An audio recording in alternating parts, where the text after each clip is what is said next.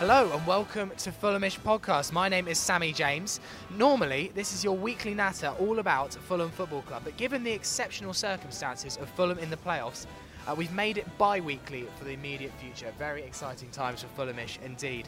Uh, you join us at the home of football, the beautiful Craven Cottage. Uh, we're currently sat in the Hammersmith end. Uh, recording this preview to the Reading game, which is this Saturday as the Championship playoffs start in earnest at 5.30, a tea time kickoff as Fulham look to get their place back in the Premier League. We'll be hosting the Royals of Reading, and tonight I'm joined by three nobles of the podcasting world. Farrell Monk is here. Good afternoon, everyone. Dom Betts is here for hello, a hello. while. Yeah, I'll be gone soon. Might need a passport, so. and Jack Collins. is here. Hello, listeners. How are you all doing? How exciting is this? This is beautiful. really the, pi- nice. the pitch is getting mown at the moment, and just think about all of those passes and goals we're going to see this weekend. All those passes that Tom Cairney's going to make with his left foot. I feel like I'm being interviewed by Sean Davis. You know, we used to do these interviews in the Hammersmith end. Oh, he did indeed. He did indeed. Yeah. Well, um, as I said, that tea time clash is fast approaching. Uh, always great time of day to play football. I always think Saturday at 5:30. Uh, Farrell, I'll start with you. How do you reckon Saturday's atmosphere is going to compare with some of the great cottage matches of the past? I think it's going to be absolutely electric here. Well, at least I bloody well hope so, uh, considering su- such a huge match it is. Um, we've just been talking extensively about the playoffs and, and how excited and our emotions going into this one. I, I, I do I do feel I do feel slightly nervous about it because I, I feel like this might be the last chance Fulham will have get a chance to go into the playoffs um, if we don't go through this year for a long, long time. So I hope the the crowd really get behind the boys because they're going to be looking they're going to be looking to us to really going to lift them if there are if we are going to get past this Reading team. Uh, Dom, we know how much you like an away day normally, uh, but what are your feelings ahead of this big home match on Saturday? I mean, I think the way we've played against Reading in both games, and even if you look at the game was postponed, we played relatively well. I mean, I know we lost the away game, but that was because we couldn't take a penalty, as, as always. and, um, and and obviously in that when we played Reading, we were trying a three at the back system at the time, which never really worked. I think it worked for about a game. So I think if we just if we just focus on our game, uh, we can get a comfortable win. I think three one maybe because I think we don't really need to focus on their game as much. We can just play our game. We know we're the best footballing side in the division, so if we just do what we're good at, we should be winning the game quite comfortably on Saturday. Jack, it's a very new experience for us as fans. Fulham haven't been in the playoffs in, well, 20 decades. years. 20 years, exactly. Uh, but for the lots of the Fulham players as well, they haven't experienced playoffs, obviously not with Fulham, but not many of them even with their former clubs either. Uh, Sone Aluko may be a small exception to that. How do you think they'll be feeling ahead of Saturday right now? I think it's important to remember that there are a lot of players in this team that, while well, they haven't played in the playoffs, have played in massive matches in their career, in, in games with you know massive, major significances to the teams they've you know played. And obviously, I'm going to single out Stefan Johansen here, who's played in four old firms and you know Scottish Cup finals, Scottish you know League Cup finals. They're big games and big stadiums that bring out the best in big players. And you know Johansen's record in those games is you know perfectly perfectly good, and he's he's always done you know reasonably well in those games. So I think it's important to not forget that just because we haven't necessarily been through this exact scenario before, that these players aren't new to big games, and they will have all faced you know certain levels of, of big games. But yeah, there's pressure in terms of it's almost like a mini cup competition, and it's a bit odd to start a cup competition in the semi-finals, if, if you will, and especially against you know teams that you know and play often. So it's an interesting one in, in, in that respect. But I think that ultimately, if we're behind everyone at, ever the weekend and this place really you know lifts and really kicks off in the Saturday afternoon sunset by the Thames, then we are you know we're perfectly placed to execute a game plan which has bamboozled a lot of teams this season. And I think that even if something does go wrong, we have the ability to make things happen. And Dom, speaking of game plan, how do you think Slav's going to approach the first leg? Do you think he's going to go for an early goal? Is he going to maybe sit back and soak some pressure for 10 minutes? Or do you think he's going to build on the atmosphere that the Fulham fans are going to create and he's going to say, go out there, no fear, first 20 minutes, and try and blow Reading out the water early doors? I reckon the early goal is something he's going to want to go for just to make everyone sort of relax a bit. Because if it's say nil nil at half time, everyone's going to be getting quite nervous because a lot of fans want not the tie to be wrapped up to us, to quite a comfortable lead going into the second leg, and I don't think away goals count in the playoffs. So don't. it's not like oh we need to score like two or three goals ourselves and make sure we don't concede. I think, but I do think we need to start the game on the front foot because sometimes we we've sort of kept possession for a while and not actually directly attacked the opponent. But I think against a, a team like Reading, I know I know they like to have the ball, but they're not just going to sit back. So I think there will be a lot of chances for us to uh, go ahead quite early on. I would I would expect absolutely nothing less from this Fulham team that we aren't going to go out there and at, and go for it. We've seen, especially in the second half of the year, pretty much ever since we pointed out that Fulham don't score in the first half an hour, to Fulham scoring in in the first half an hour for absolute fun. Um, and you can you can imagine Slavisa's going, look, let's play the way that uh, we know we can play, where we're going to go out, win the ball as much as possible, get forward as much as possible, get bodies in the box, go for goal as much as possible, and get that early goal and get as many goals as possible. Also, Reading aren't known for their goal scoring prowess this season. I know they got four at the weekend, but that was against a, Burton Albion side that seemed to already be on the beach. And I think that we will come out as a blitz, and I think that kind of like wide attacking kind of threat that we pose um, especially with the overlap of the fullbacks, is going to be a major feature at the very start of the game and, and onwards. Well, I mean, they've scored less and conceded more than us this season. So there's no reason why there couldn't be a similar repeat of the home game. We had them early on the season, we beat them 5 0. Although our away record is very, very impressive, we would like to get most of the business done here, and then the pressure is off us at the Madejski and that would really suit us actually if we went into the away leg. I know it sounds obvious to say with an advantage because we can then soak up the pressure, hit them on the break, and I feel like if we're not chasing the game at the Madejski, we're in a really great position then. Uh, it's it's quite it's quite good you point that out because Reading seem to have this this odd record. Well, it's not that odd, but their record against the the uh, top six teams is very very wavering. At home, they tend to sort of win 2 1, 3 1, but the away leg, they've, they've lost 4 and 5 0, really. I mean, Fulham is just one example where we beat them 5 0 at home and then we lost 1 0 away. Um, I think the only one they actually got a good result against uh, was Sheffield Wednesday when they actually won 2 1 away at Hillsborough. Whereas uh, even against Huddersfield, they I think they lost 4 0 away from home but won 2 1 at, at home. So I think you hit the nail on the head. We want to get this business done early. We want to go there with, well, I mean, it's nice to say let's go there with a 3 0 lead, but yes, it would, it, but you would hope to go there with at least a 2 0 lead because Reading are going, they are good at, they are good at home. We saw this um, when we played them. We were in full flow at the time for the, the replayed away leg of, of the of that game that for large periods of the game and for it was the first time in a long time that Reading actually dominated us and passed it around us even though we were trying to trying to win it back for them. And that's not from Fulham playing, playing badly. That was Reading playing well. Obviously, there were circumstances in the game where we missed a few chances, we missed a penalty, but they had quite a lot of chances, and that, not just passing around.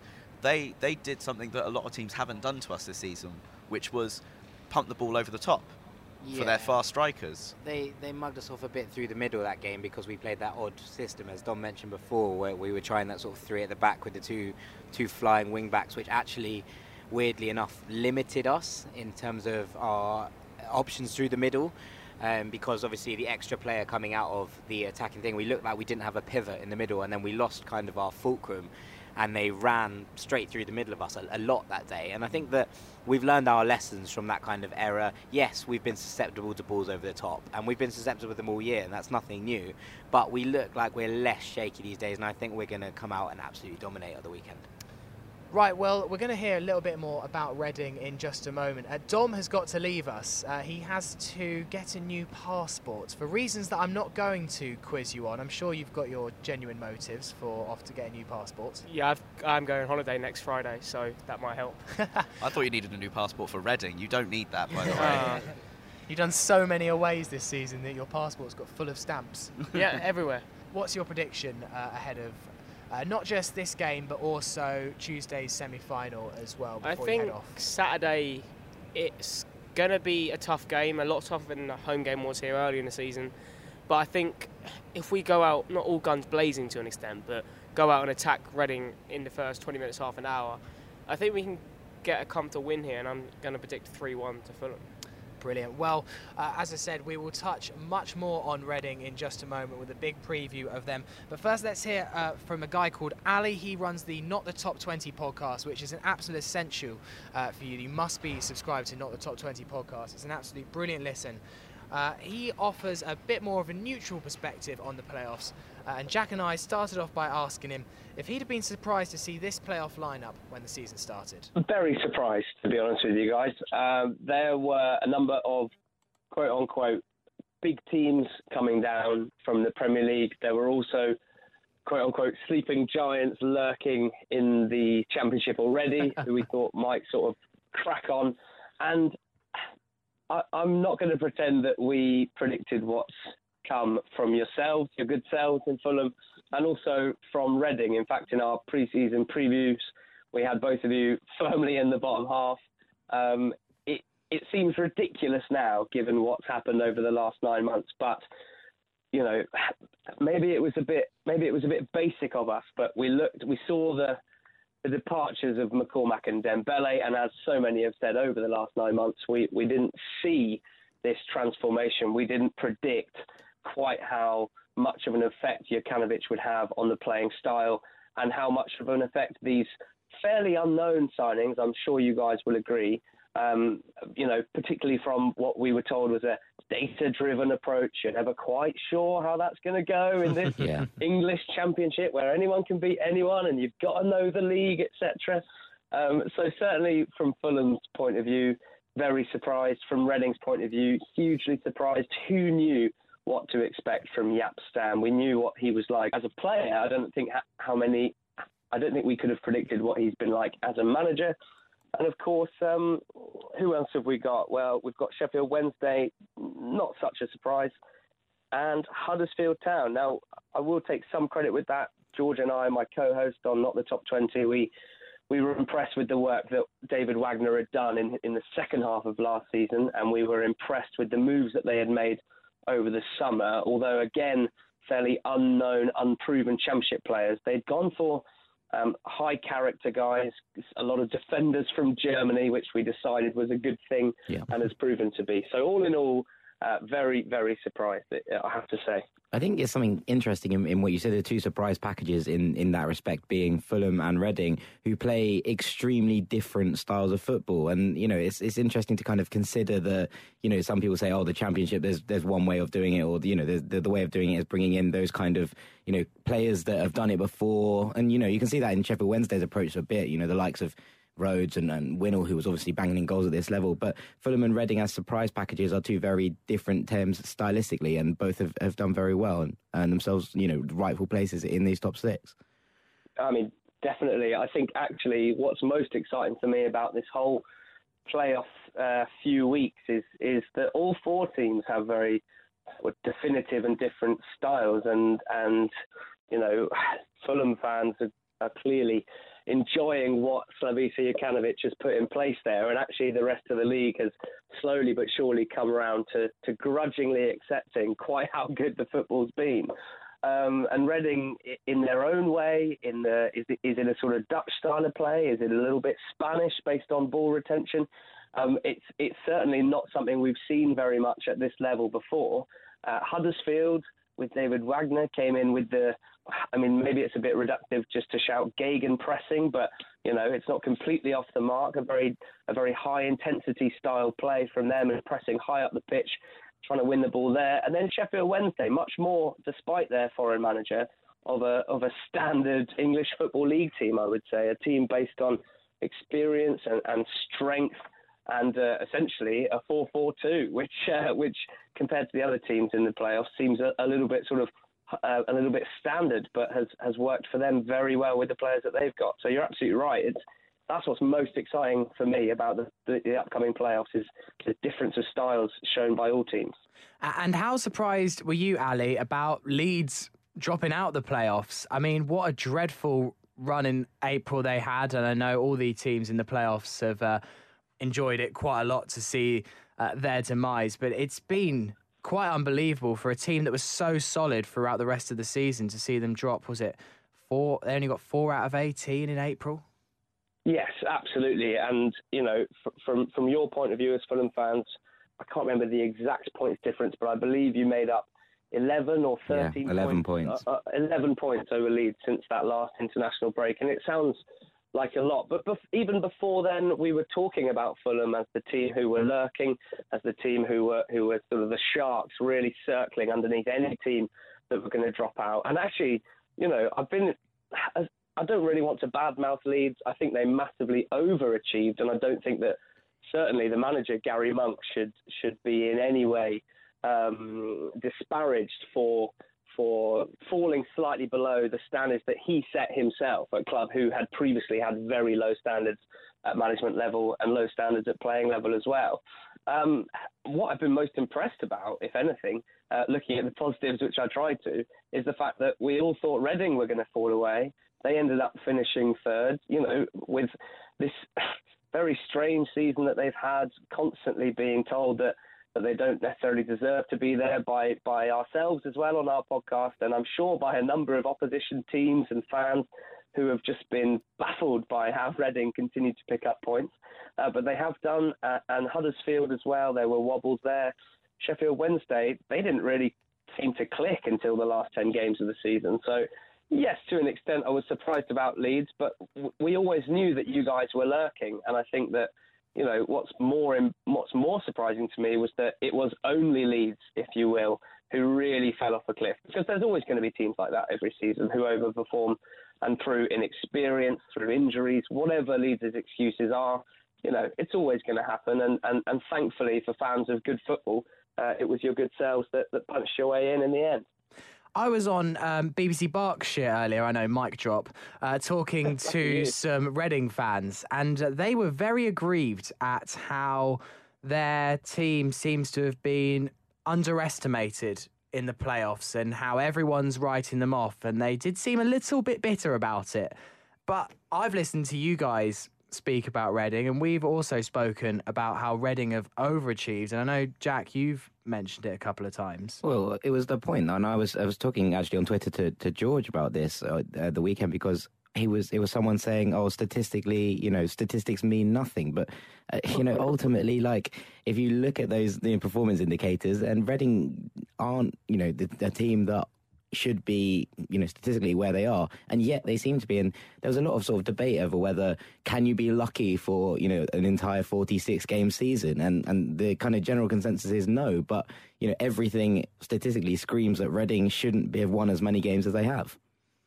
I sort of stand in between all of this. George is very much the numbers man between us. And I am a, a, subscriber to it as well. I love the work done by, for example, Ben Mayhew yep. of Experimental 361, who does an incredible job sort of gathering Football League data when no other major company is really doing it. And he, he's released a lot of stuff over the last 24 hours, um, you know, in response to the end of the championship season. And, uh, and in talking about Reading, he, you know, he says himself, this is incredibly rare. You don't see teams sustain what is essentially bottom half shot data, I guess, if, if you wanted to give it a specific name. Yeah. But he also does recognise, and I think this is worth mentioning as well in their defence, is that there are, you know, only the the only the real data heads, you know, swear by it 100%. And Ben says, you know, he says himself, there are other ways where, where teams can, can beat the data, so to speak. It's incredibly rare. And that's why we've been probably too negative about Reading, the third place team, let's not forget.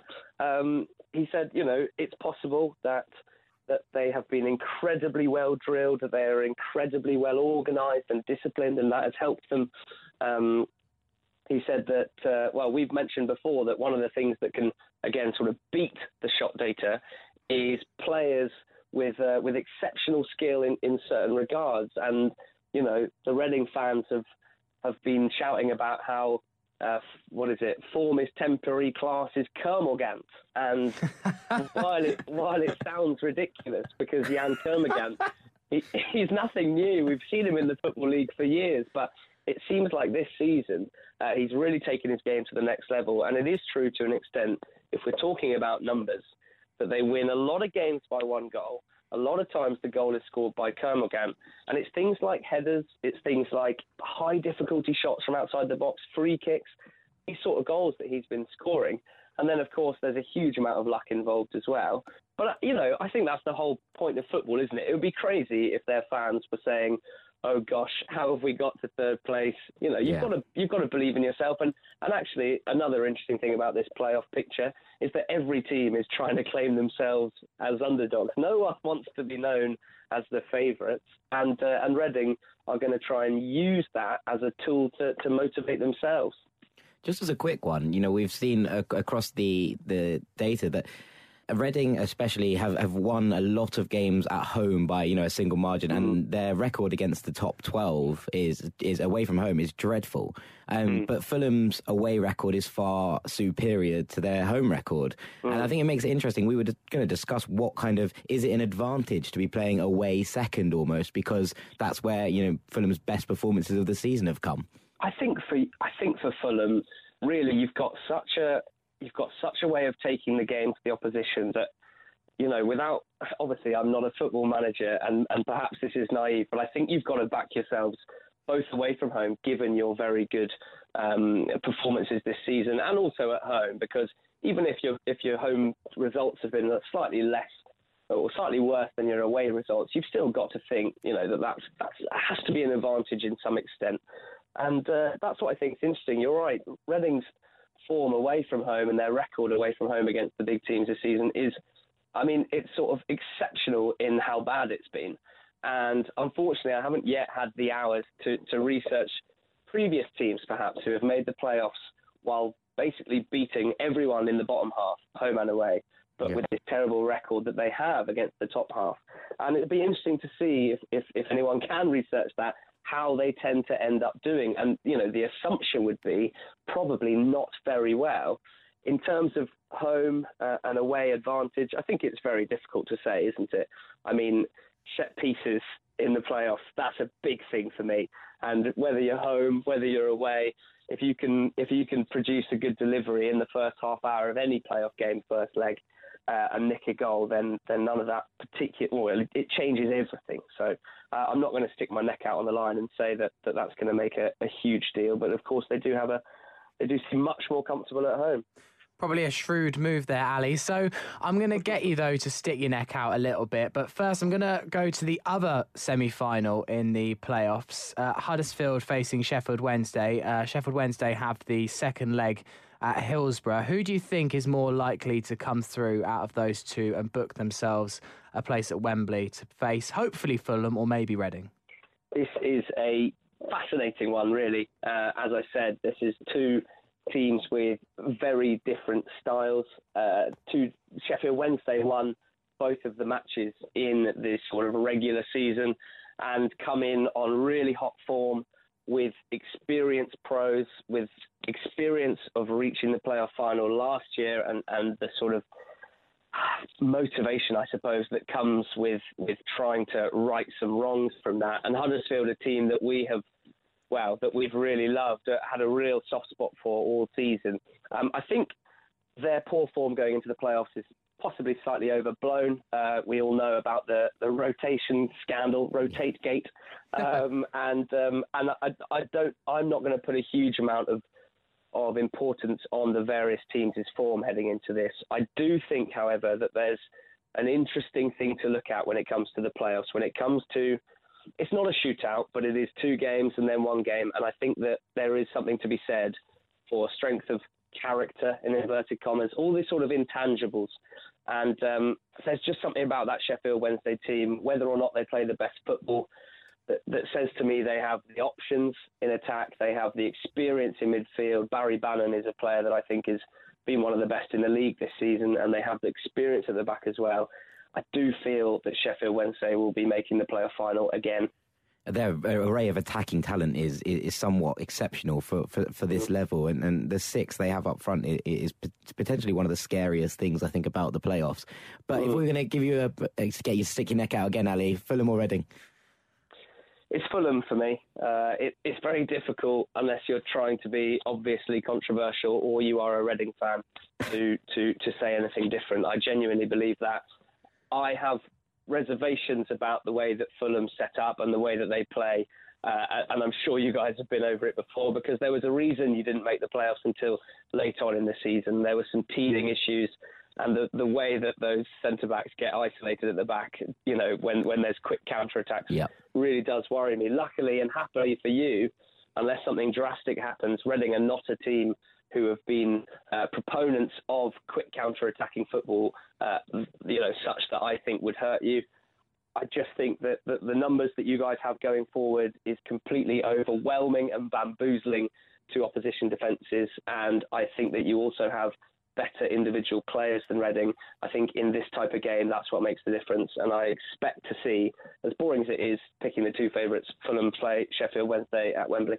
And what a day that'll be on Monday, the 29th. Well, hopefully uh, for Fulham, that is the case. Although I'd quite like Huddersfield in the final if I'm being truly picky. But to be honest, I just take Fulham uh, being there. Ali, uh, can you let anyone know uh, about your podcast? Because for me, it's an essential listen uh, as a Football League fan. And I'm sure it will be to everyone uh, that listens to Fulhamish as well. Yeah, well, mate, we certainly think so. Um, we're uh, we're trying our best to bring the EFL sort of uh, as a as a as a general three leagues, not just focusing on individual teams. Uh, we try and bring it the the exciting coverage that we think it deserves, having having lost We Are Going Up, which was previously a fantastic podcast. Uh, we are not the top 20 pod. Uh, we can be found on Twitter at NTT20pod and on SoundCloud and iTunes and all the usuals. The most exciting thing uh, for fans who might be listening and, and want a little more, as I say, general view of things, but you can you can you can subscribe because to well sometime this week we will have our own playoff preview podcast. Uh, we've got exciting guest Tom Barkley, who's a reporter. Oh, I know Tom. He's a uh, nice guy. Yes, very, very nice guy. And Richard Foster, who quite literally wrote the book on the playoffs. So we'd be very grateful for anyone to tuning into that. And we hope and think that we'll have a very interesting preview podcast up. Brilliant. Well, we're sure that most Fulham fans will be, you know, keenly excited for for any playoff previews they can get their hands on, Ali. So thank you very much for coming on with us. No problem. Thank you for having me, guys. Take it easy. You're listening to the Fulhamish podcast. We're live here at Craven Cottage. Thank you to Ali for speaking to Jack and I earlier this week. Uh, interesting, he went for a Fulham Sheffield Wednesday final in his prediction. Uh, I don't know if he was just playing to the home Playing crowd. to the crowd, yeah, exactly. Um, spoke a lot of sense though, and I think sums up what a challenge this playoff's going to be, and just what an amazing occasion these four semi-finals plus the final are going to be to watch. The, the eyes of the world is actually going to be on it, which is quite crazy to think when you've been in the championship and the pressure is off in that kind of sense often.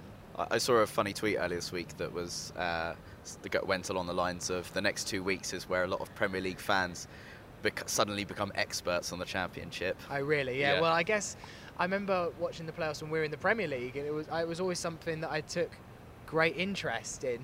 So, but I never thought actually Fulham would ever be in it because obviously we were just in the Premier League. So it's it's crazy to be here now, but a lot of fun. This is when it's fun to be a football fan, isn't it?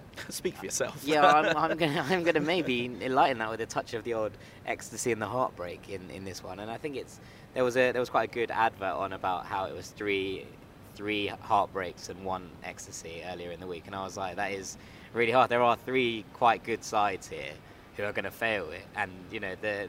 Slavisa said he was like as simple as that we've got a one in four chance. There's not there's no favourites. Form goes out the window. This is a cup draw, and you know it's one of those things where we now have to perform to the levels we've been performing at, and we've seen Fulham, you know, not perform in the games that we needed them to perform in before. It's not something that you know I'm 100% sure is going to happen. We watched those Wolves and Blackburn games, and yes, we were tired, and yes, there were lots of games building up to it, and yes, there are mitigating factors, but ultimately we didn't play well enough in those two quite crucial games. Conversely, though, I would say that yes, there, there were those two games where we didn't perform to our full potential.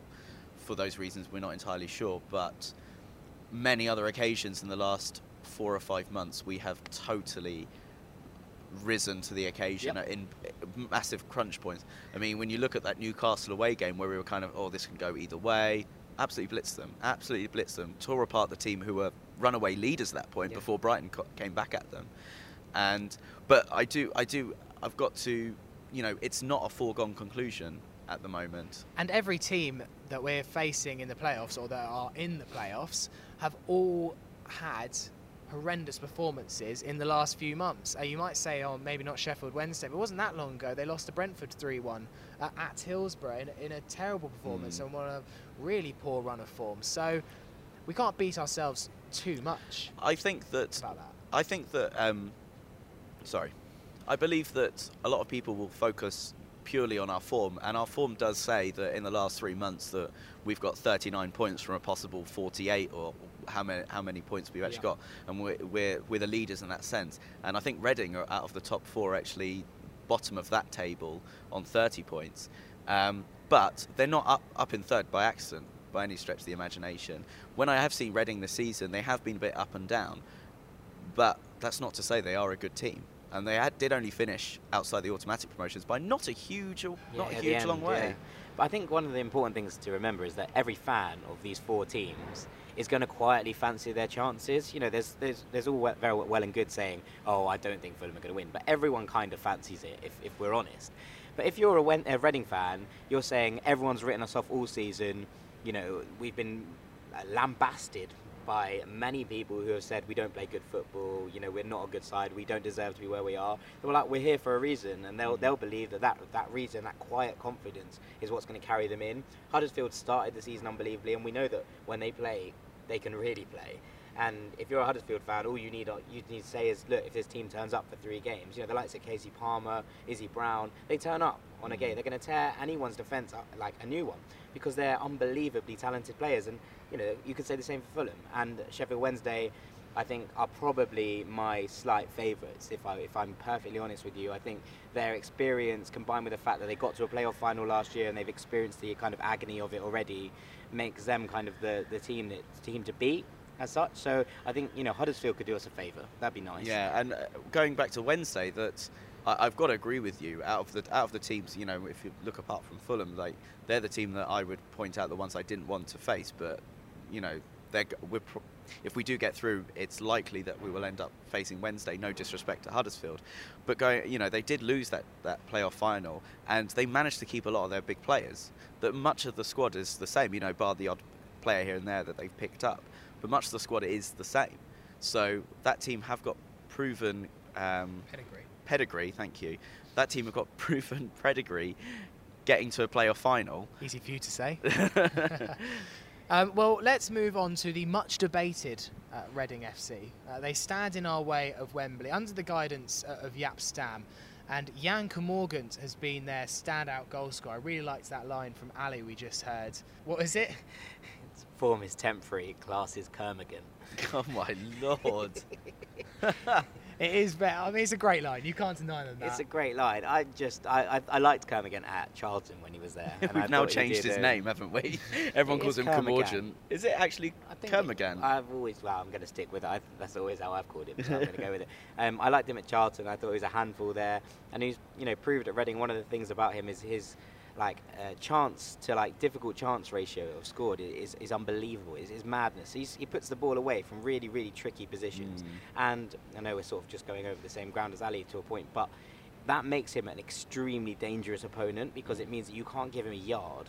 Uh, because you know, yeah, he might not be the most like, you know, prolific striker in, in the division or, or anything close to it, but actually the amount of goals he's scored from the chances he's been given are high, and it means that there is absolutely no room for manoeuvre when it comes to you know Ream and, and Kalas making any sort of mistakes. There's a gap in the market for a new Kevin Phillips in the playoffs, isn't there?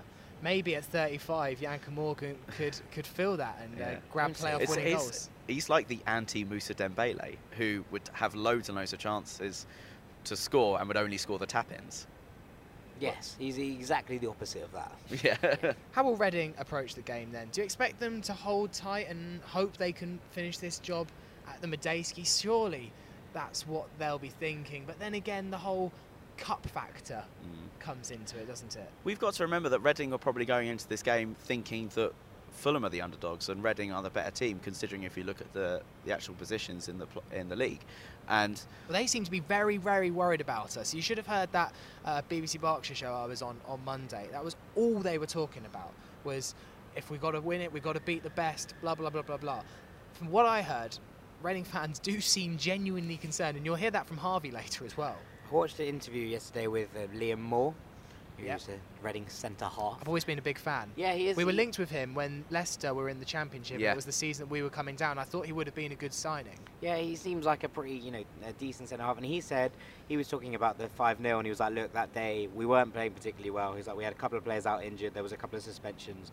He's like, we didn't play well, we didn't show what we could do. He's like, yeah, we beat them at home. He's like, but that doesn't really matter either. He said, we've got to come into this thinking that we can win. And if we don't do that, there's no point us even turning up. And he was like, "There- is a quiet confidence in the camp that, that, that we, can, we can do this. He's like, but it's going to be a case of shutting Fulham down and making sure that we manage them appropriately. Uh, when Fulham did beat Reading 5 0 back in December, though, it, it was a, a pretty exceptional afternoon. It really set the tone, I think, uh, for much of the season that we can really beat some top sides in the division. What did Fulham do that day that they should try and repeat on Saturday? Hey, Chris Martin. I'm sure we'll come on to that in a bit.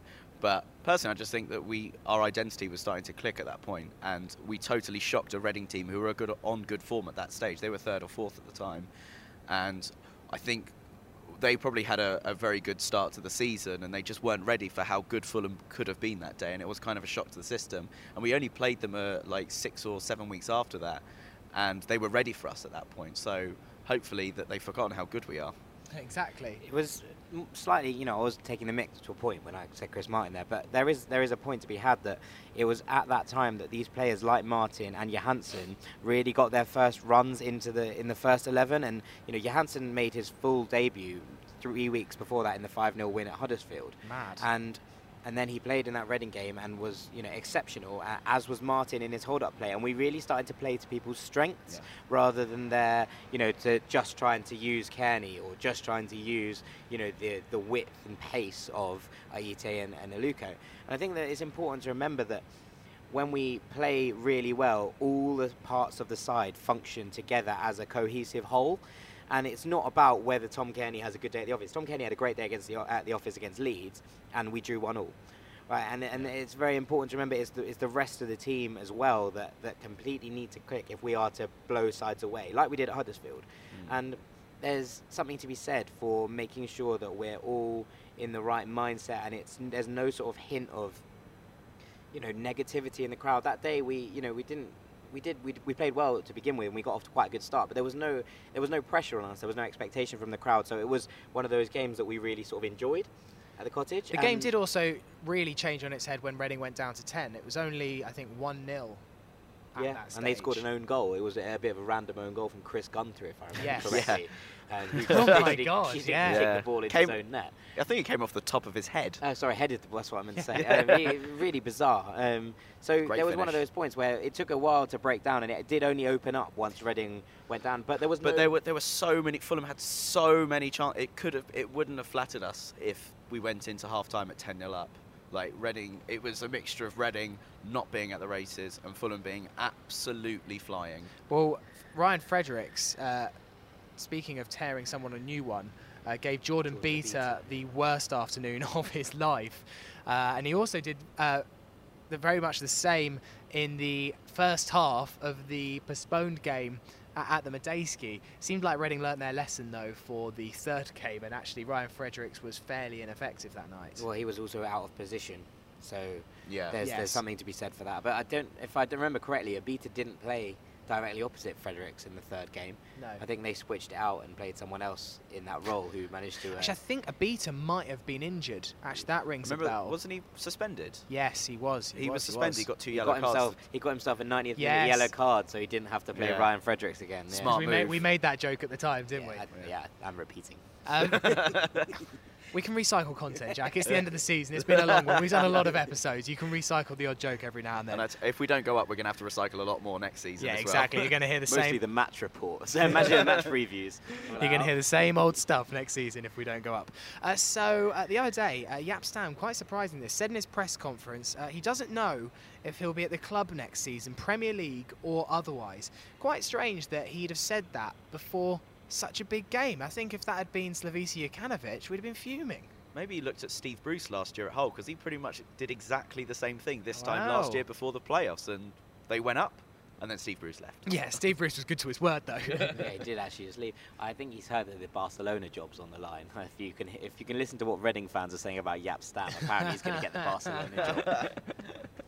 Uh, but both teams on good form, and we mentioned this on Monday's episode. Reading are top of the form table for the last 10, Fulham are top of the form table for the last 8. Everything else.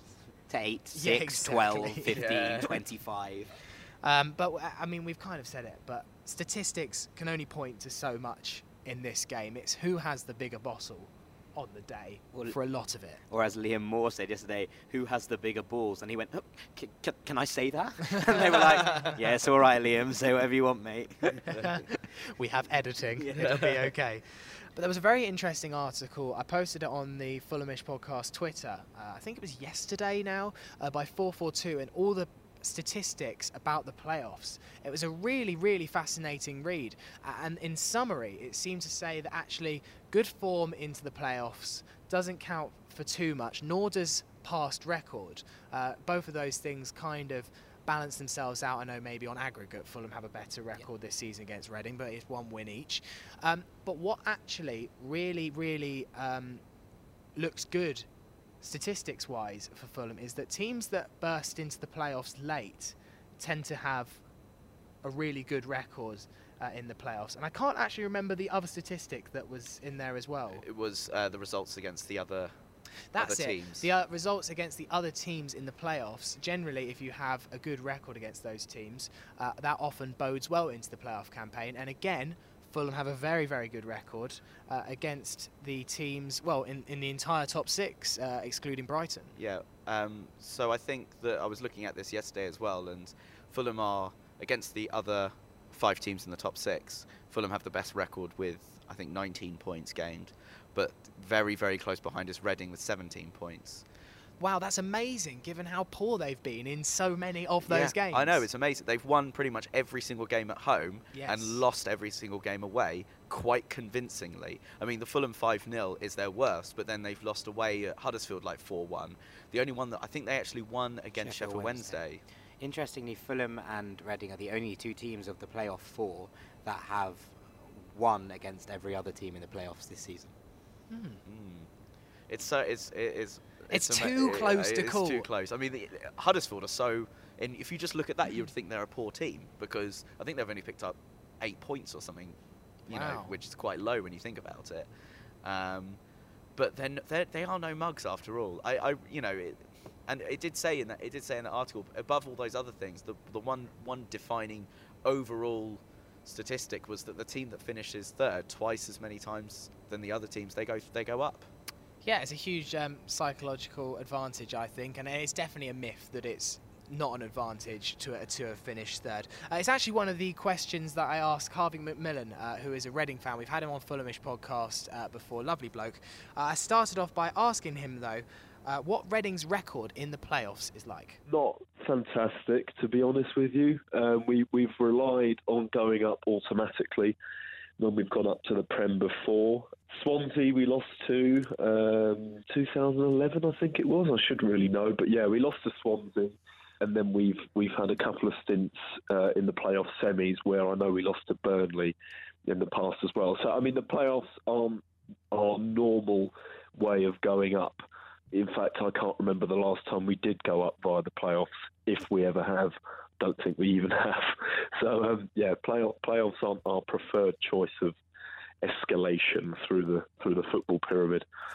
So, being third place in the table, uh, it's a bit of a myth that it's a bit of a poison chalice entering the playoffs uh, in third place. There's lots actually, lots of statistics that prove actually you have more of an advantage uh, finishing third. But are Reading fans worried about the pressure of being the top team going into the playoffs as far as the table is concerned? Um, I wouldn't say we were we were worried at the fact we finished third. I mean, we're very proud at the fact we finished third, and we, we can't believe it. You know, we're pinching ourselves with the third best team in the championship. Um, the main issue with, with finishing third is the fact we've got you as a result. Um, Fulham is Fulham is the team we didn't want. Um, you know, of the three that are there, you're in form.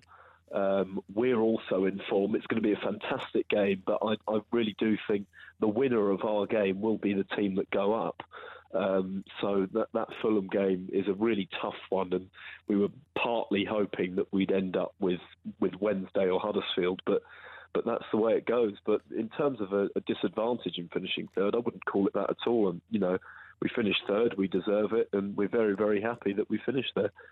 You were really on great form ending the season. You've got the best record in the last 10 games uh, this year. What's that been down to, this run at the end of the season that's defied the odds? Because I think lots of people thought that you were going to be the team that tripped up going into this final furlong. Yeah, and I think I think that's part of the reason why we didn't. When you get a lot of people writing you off saying, "Oh yeah, they're gonna they're gonna bottle it. They'll be the team that bottles it in the playoffs, etc." I think when a team's hearing that, and certainly a team like Reading, who have been absolutely built on character um, by Jaap Stam, it, it makes the team even even more, you know, want to push and make sure that that doesn't happen. You know, we want to prove the people wrong. We have done and it's great. And and what's what's interesting, as you said, is the fact that we are, you know, if there was a table made for the last ten games, we'd be top, you'd be second. So you know, it, it does go to show it's been very good end to the season for both sides, which I think is why it's going to be a really really interesting playoff semi between between us lot and you lot. What are the key players then for Fulham fans uh, to watch out for on Saturday and Tuesday? Everyone's talking about Yann Kermorgant. He's the uh, main threat, right?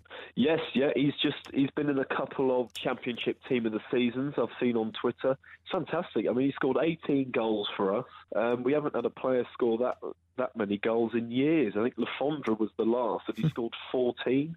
Wow. And that was about about four years ago or something like that. Um, but yeah, I mean, he's been really, really fantastic this season. He was a bit off the ball last season, um, but this season, changed man, loads of goals. His form in recent games has been fantastic, which is great because you want your striker in form, especially going into games like this. Um, Paul McShane is back in training. He travelled with the squad to Burton. Um, be fantastic if we can have him in the playoffs because he really is a he's you know he's our leader. He's a fantastic player. And then you've got people talking about the 5 0 over at Craven Cottage. Okay, fair enough, but we had players missing there. Liam Moore, again, one of our best players this season. Him, Yann Kermorgant, and Ali Al Habsi were our three shortlisted for Reading's Player of the Season. Al Habsi won it uh, because he is absolutely amazing uh, for the second season in a row. And then Liam Moore, Yann Kermorgant, both really, really strong seasons from them, and they're definitely players to watch out for. You mentioned the 5 0 and you mentioned that uh, a few Reading players were missing from that day. But do you think psychologically that will have an effect on some of the Reading players? Also, the 4 2 going into last season, uh, they'll turn up at the cottage and they'll be thinking, this isn't a place we like to go. How important do you think that will be? Or do you think that it's a cup shootout, it's a straight shootout, the playoffs, and the players won't have that in their minds? I'd say the latter. Uh, I just don't think. I mean, when you think of Jaap Stam, you just don't really think of emotion, do you? You think of, well, you certainly don't think of worrying, and, and and I think that's something he'll absolutely, you know, instill into the team. Um, okay, we've we've had a couple of bad results last season. I wouldn't count that. You know, different manager, different squad, different set of players. Um, this season, yeah, we had players missing missing out, you know, and it was a poor result. But then we lost seven one to Norwich, and we were six one down at half time. But since that game, we've we've won four in the last five, and it, it just goes to show that this team, as I've said it so many times, built on character, is not letting results like that faze them. So I really don't think it will make a difference for us to us at all. We'll go there fresh-headed, ready for a tough away tie and um, and then just see what happens. I don't think we'll be seeing another 5 0. Is it the hope for Reading, though, uh, with your away form and your amazing home form at the Madstad, uh, if you must insist on calling it that? Do you think Absolutely. it's at the Madejski that Reading will win it if you do? Probably, yes. Um, again, I've got, you know, the, the stats are, just make this just such an interesting tie. You've got Reading, who are the second best at home in the league versus Fulham, who are the second best away in the league. So it's a it's a really really tough one to call. Fulham score a lot more goals than we do. That's the main thing we worry about. And provided we don't concede at home, I think that's where we'll win the tie. Uh, if we can get, you know, a, a two, even even better three goal cushion at home over you, that could bode really well for, for us. You know, we're at home second, so we can always see what needs to be done after the away leg first. But I think the key is not to concede. I, obviously, ideally not at all, but not to concede more than more than one or two um, over at the cottage. If we if we do that, we're really going to struggle. Harvey, I won't get you to make a prediction because I think it's all too tense and it's all too dramatic uh, to put you on the spot like that. We'll see what happens. Uh, best of luck to you. Hope you enjoy watching the two games and uh, may the best team win. Thank you very much, and the same to you, sir. It's Fulhamish podcast. Sammy James, Farrell Monk, and Jack Collins here at the beautiful Craven Cottage on Thursday afternoon. In just 48 hours' time, lads, the ground's going to be filling up for that playoff semi-final first leg. Buzzing. Uh, they've only just finished mowing mowing the beautiful pitch here. It seemed to I seen I was like they're doing it so slowly and so meticulously. They've got one mower and then another one follows closely behind. I thought they weren't going to finish before the game. it's like a carpet out there. They've done an absolutely exceptional job on that pitch. And I'm you can go for a run out.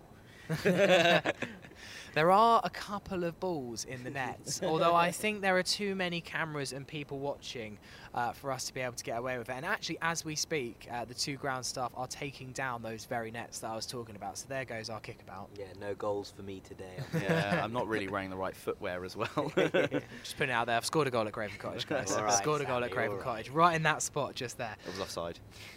It probably was. It was honestly the worst goal of all time. I shinned it from a yard. God. Um, so, I've kind of asked how you see the game going, but what I haven't asked you is what lineup you would choose uh, for Saturday if you were Slavisa Jokanovic. We obviously saw him make quite a few changes uh, for the Wednesday game. Uh, do you expect any of those changes to stay in place for Saturday, or do you reckon he's going to revert to the kind of strikerless system um, that proved so, so amazingly uh, in the few games before the end of the season where we really booked ourselves the place in the playoffs? I suspect he'll probably revert back to using Chris Martin again. That's really? that's the only that's the only change I envisage that he does. I mean, it's not going to be a huge surprise if he doesn't, but personally, I believe that he'll he'll go with Chris Martin up top, and I think we'll just see the usual suspects around. With with the only one that I would say that might change is whether he plays Sessegnon or Ayité. Mm, interesting. Would you pick Chris Martin though if you were Slav? Uh, I know you love yourself as a football manager. You're my manager uh, of, of, our uh, 11-a-side football team. You've got the credentials. You've got the suit on. Would you pick Chris Martin? less, less, said about the results, the better of that team. Yeah, I know. Um, but I personally, I think I would pick Chris Martin. Okay, interesting. Jack J. Collins. I'm torn on this one because I, what much as I like Chris Martin up front. I'm not 100% sure how you leave Neeskens Kebano out after his performance up at Sheffield. And I know it was against a weakened side, and I know there wasn't anything riding on the game, but Kebano was absolutely unreal. Um, and some of the, the, touches and little tricks he, he did in, on, on Sunday were, were sublime. And I, am not sure how you could leave him out of the starting lineup. So for that reason, I'm going to maybe, maybe leave Martin out and go with what Kebano up top. Kebano up top. Okay, interesting. Johansen on the bench. And, then, and then and then who do you have in the three behind uh, in that pocket? Obviously, it seems like Cairney is an absolute given in the number ten role. Uh, but how about on the left and the right? Because that has changed all season. Could be, be Sessegnon, obviously, as a Yite. To be honest, I play Ayité out front. Okay. I play Ayité out front, Kebano on the left, and Luca on the right. Okay, interesting. And no place for Cess in the. No place for Cess for me. And not even at left back? No, definitely not at left back. Okay. Of all the places he's going to play, he also uh, Kebano and Malone were excellent together yeah. on Sunday and really did link up well. And while Scotty Malone has many faults, which of which I'm not going to go into right now, he has played quite well uh, the last couple of games and has looked reasonably competent defensively, apart from dribbling across his own box. And I thought it was a great piece of play. Has, has yeah. looked reasonably competent at left back and has put up some really, really good runs. And I'm going to suggest that he keeps his place. Yeah, I've got to agree. I, I, mean, Malone has come into a bit of stick. I would say a little bit unnecessarily. I do think. I mean, he's he's been a surefire starter the whole season, bar a few games, and. Um, the, the reason why he's starting at left back is, is no mistake. You know, it's not by accident that he's he has held down that left back position from strong competition from a hugely talented Ryan Sessegnon. Um, I think he's done. I think he's done well defensively. I see him running up and down this left wing right in front of me all day long, and he does well defensively and in attack. He's got an engine that will go all day long. His crossing has, it's a bit Wayward. a bit wayward at times, but when it hits the money, it's really good. You know, that the reason why we do see some wayward crossing is because he does get the ball so often, and you know it's not going to hit the hit the man every single time. But the fact is that he's doing well defensively and getting up in that forward positions and getting into positions where he's going to receive the ball and provide and score goals. That's really good for a left back.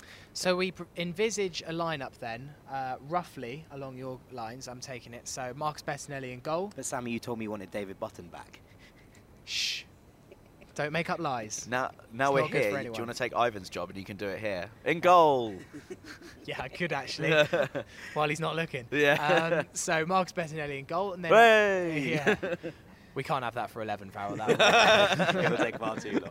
Uh, then we obviously so have uh, Malone at left back, and then probably Ream and Kalas in the middle. Almost definitely, I don't know what I'm saying. Yeah. Probably uh, Fredericks come back in at right back, despite Dennis Odoi's very good performance at Sheffield Wednesday. Yeah, but Fredericks might have to play a, a beta, so we can't we can't deny him of that opportunity again. Um, I think I heard on the way up here that um, it's almost 99, a hun- well, 110% going to be Kalas and because both Sigurdsson and Madl might be out for Saturday. Okay, so there's not much provision at centre back should one of them pick up a knock. Kevin McDonald loves it. uh, and then speaking of him, probably uh, obviously it'll be him and uh, and Steph Joe. Uh, patrolling in front of the defence, and then this is where our lineups vary. Tom Cairney is a fairly standard one at number Yep. ten. Um, Jack, you've gone for Ayite up front uh, with Aluko and Kebano. Uh. Kebano on the left, and then Aluko on the right. Uh, and Farrell, you've gone for Martin up top, and then Yep. who would you have uh, in those wing back positions? Sessegnon, you said, and Aluko. No, I think I'd go uh, Ayite and Aluko. Al- I, I feel like Aluko. Is a 100% right winger. He's a, an absolute. Uh, he's one of the fulcrums of the team. I can't imagine that he would drop No. Aluko. Um, I think real the, the real position to look out for is the striker and the, The left left, wing. And I would I would go with Ayité and Martin up top.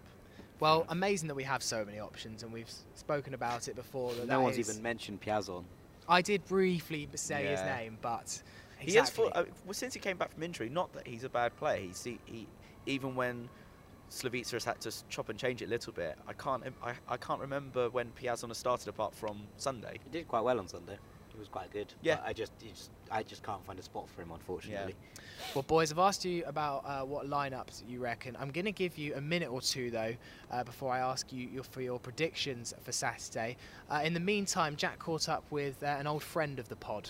Yeah, we spoke to our friend David Preston at the Wizard Harry, who um, was here at the cottage with us, and we had a little chat about what his thoughts were about Saturday's game. So I'm here with David Preston down at the cottage, and we're here discussing what's going to happen on Saturday. So welcome, David. Welcome back to the show, shall we say? Thank you, Jack. It's great to be here at the actual cottage itself. So yeah, awesome. Indeed, and you've been doing some work with Skybet today, uh, recording at the cottage. You've been on the pitch.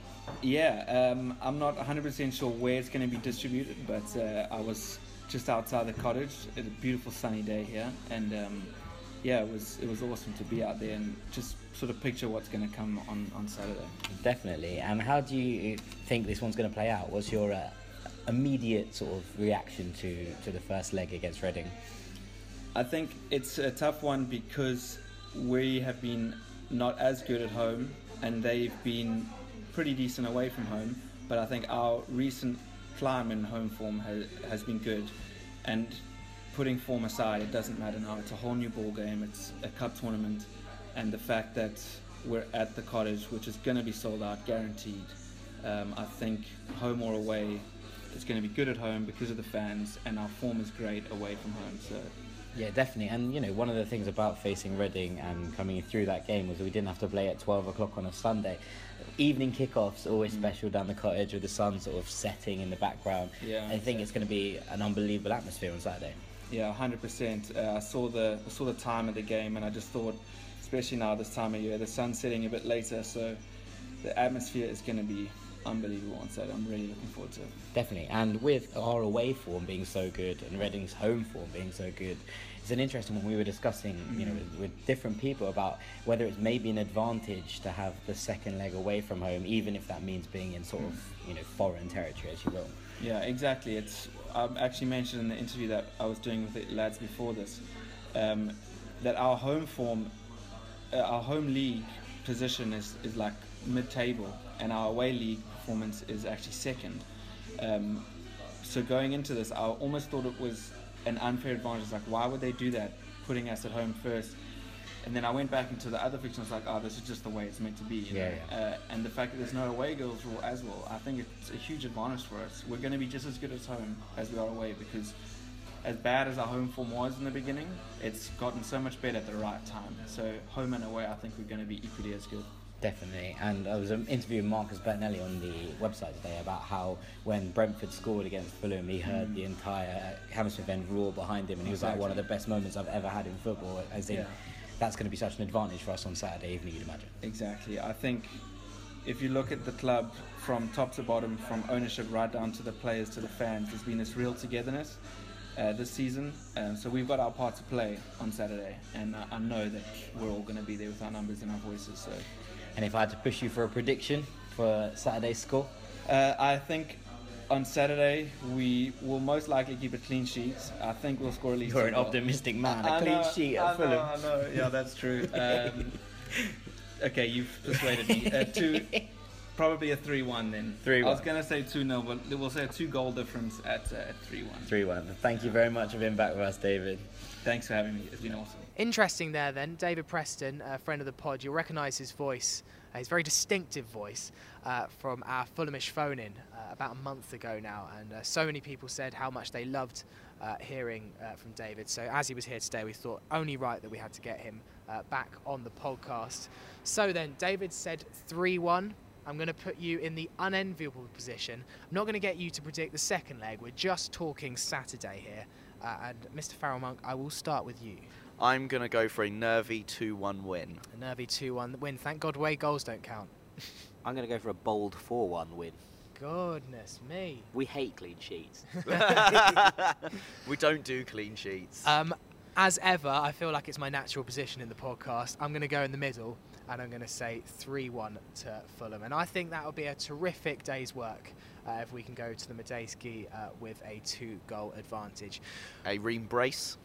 Oh, exactly. I'm actually thinking David Button's going to sco- come off the bench and get all three. I'm saying a Ream hat trick, followed by Ryan Fredericks' his first goal from the club from the spot.